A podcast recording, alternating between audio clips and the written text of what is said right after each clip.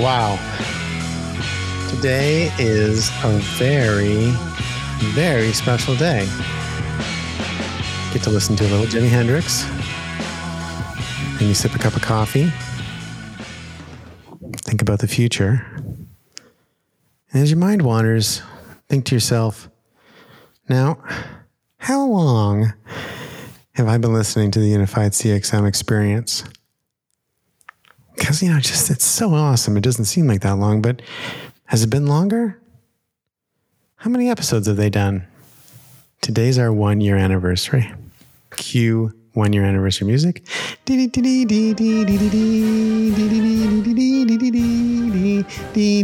that's enough of that. Also, 166 episodes. Not bad, right?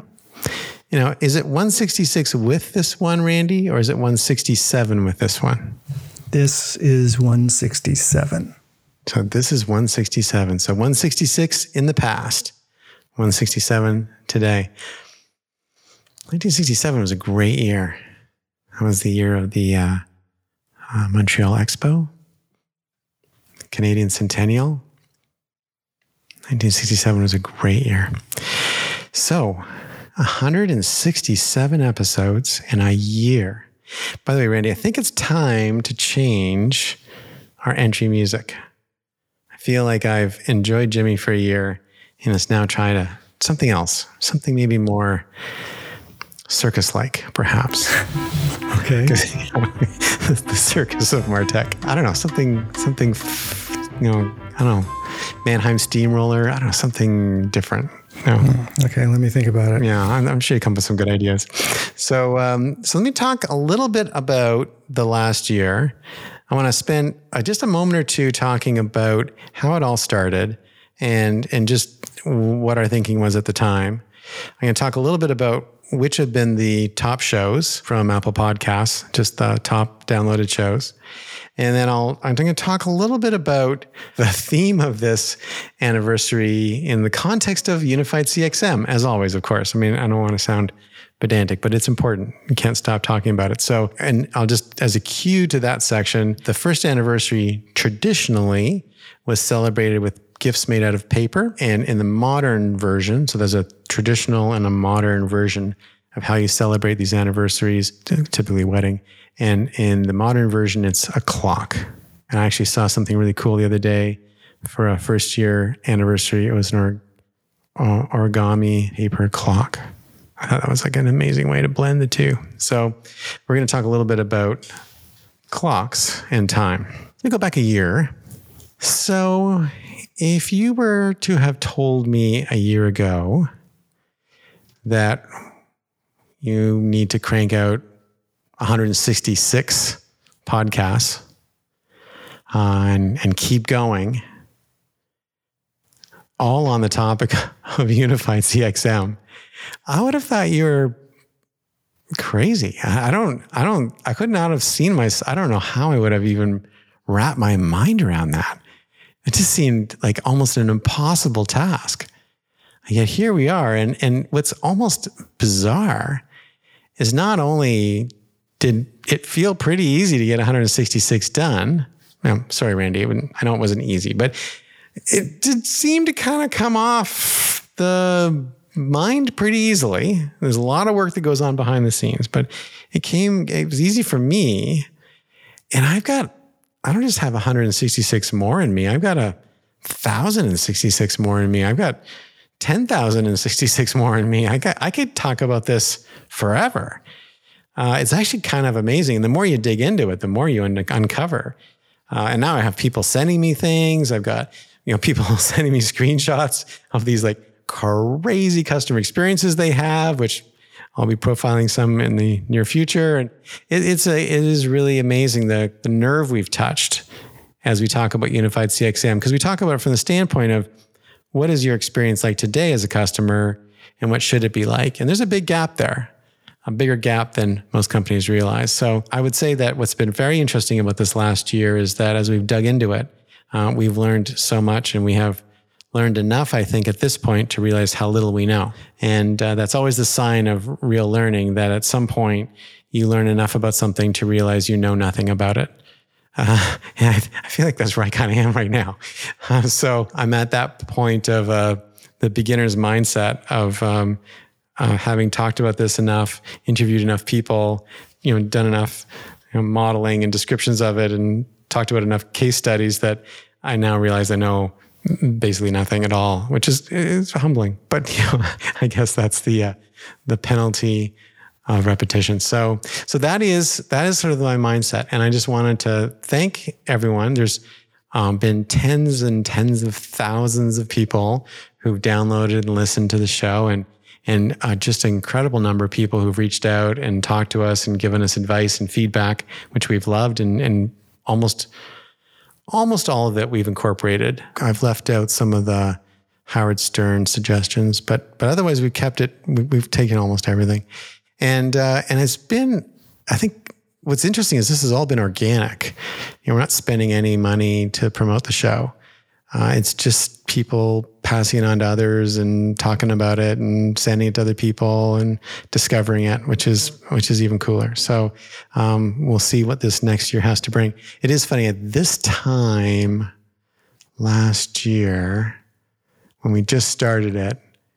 You know, you do the first show and then you have to wait a couple of weeks for Apple to listen to it, be okay with it, and then put it up, and then you can start to produce from there on. And then we're on like both 30 different podcasting platforms, but obviously if we couldn't get on Apple, that would have been a big problem because that's the primary one. And then you start to build an audience. So I remember by Christmas last year, so Christmas 2020, I was early mid early mid December.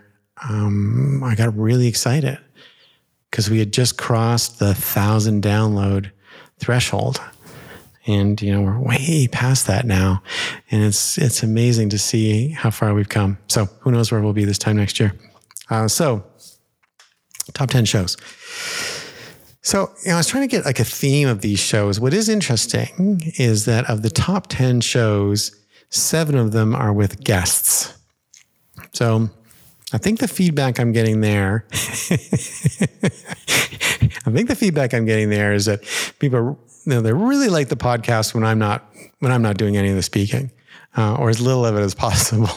so, uh, so in those top 10 shows with guests, we have two shows that we did with Tom Peters. I'm not surprised. I mean, he promoted it on his feed. Uh, it was a great, great show.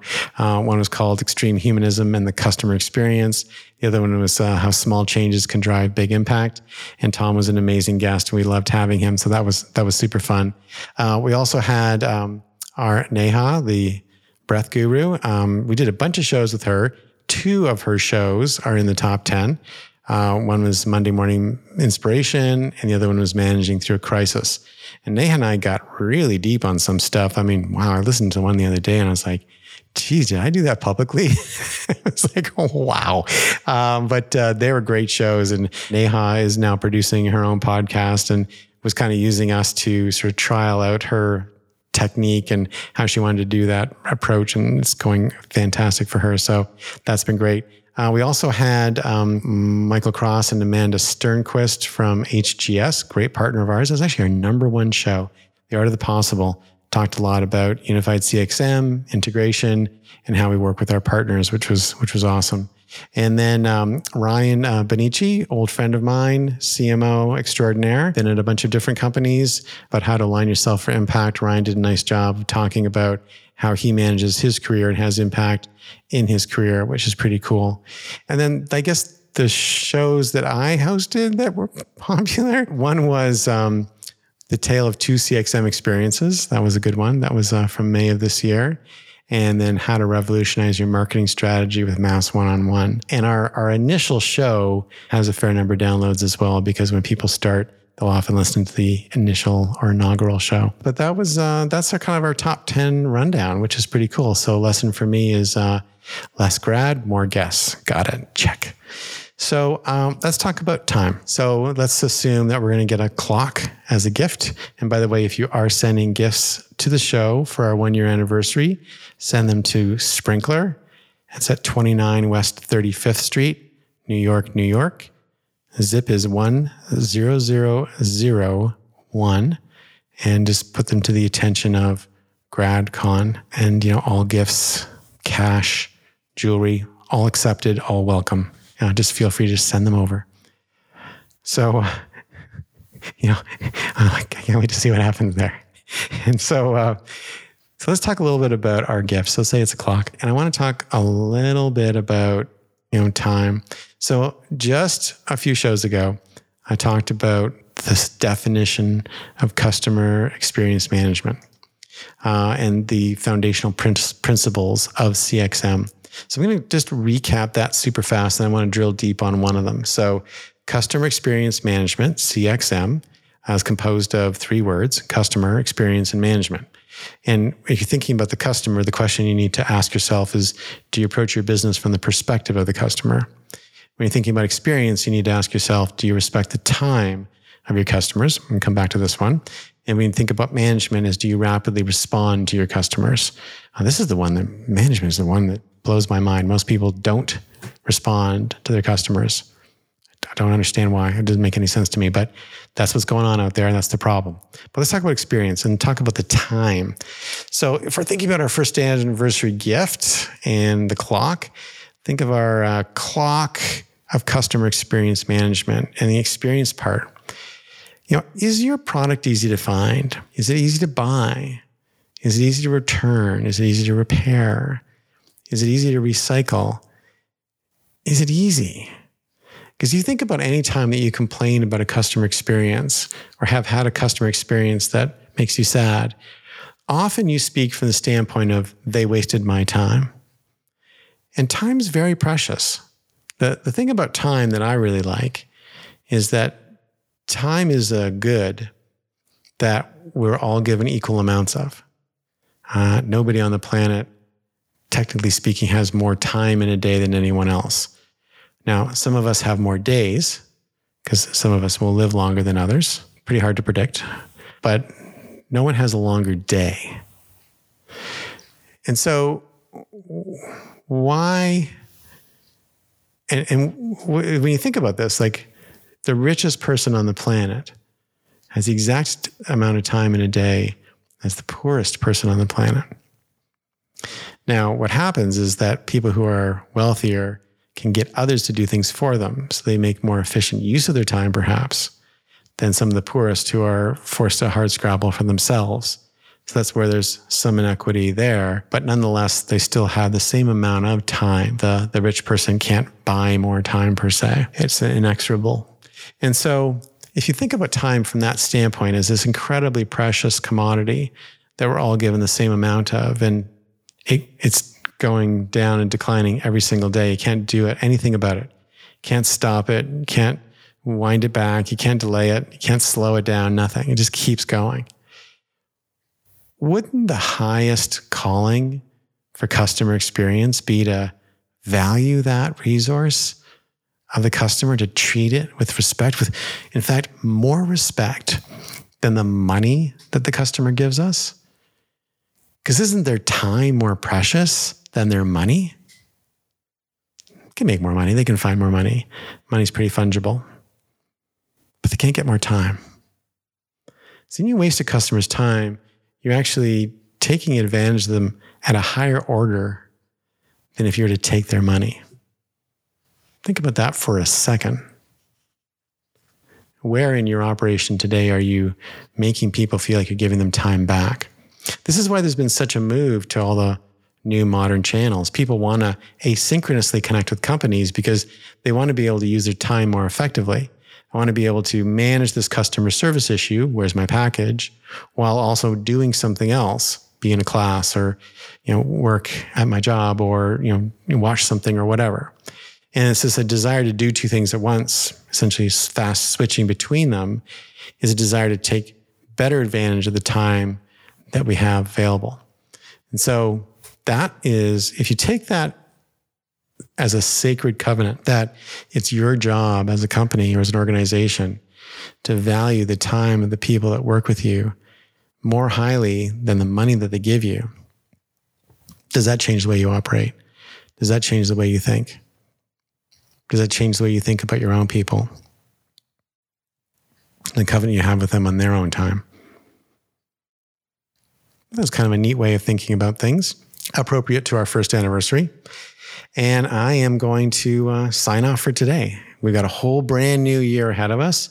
Uh, we'll have some new sounds, some new guests, some new people, some integrations with Sprinklr TV, which will be super fun to do, and a whole bunch of other new ideas coming up. But uh, for now, I'm going to sign off. And for the unified CXM experience, I'm Grad Conn, CXO, Chief Experience Officer at Sprinklr. And I'll see you next time.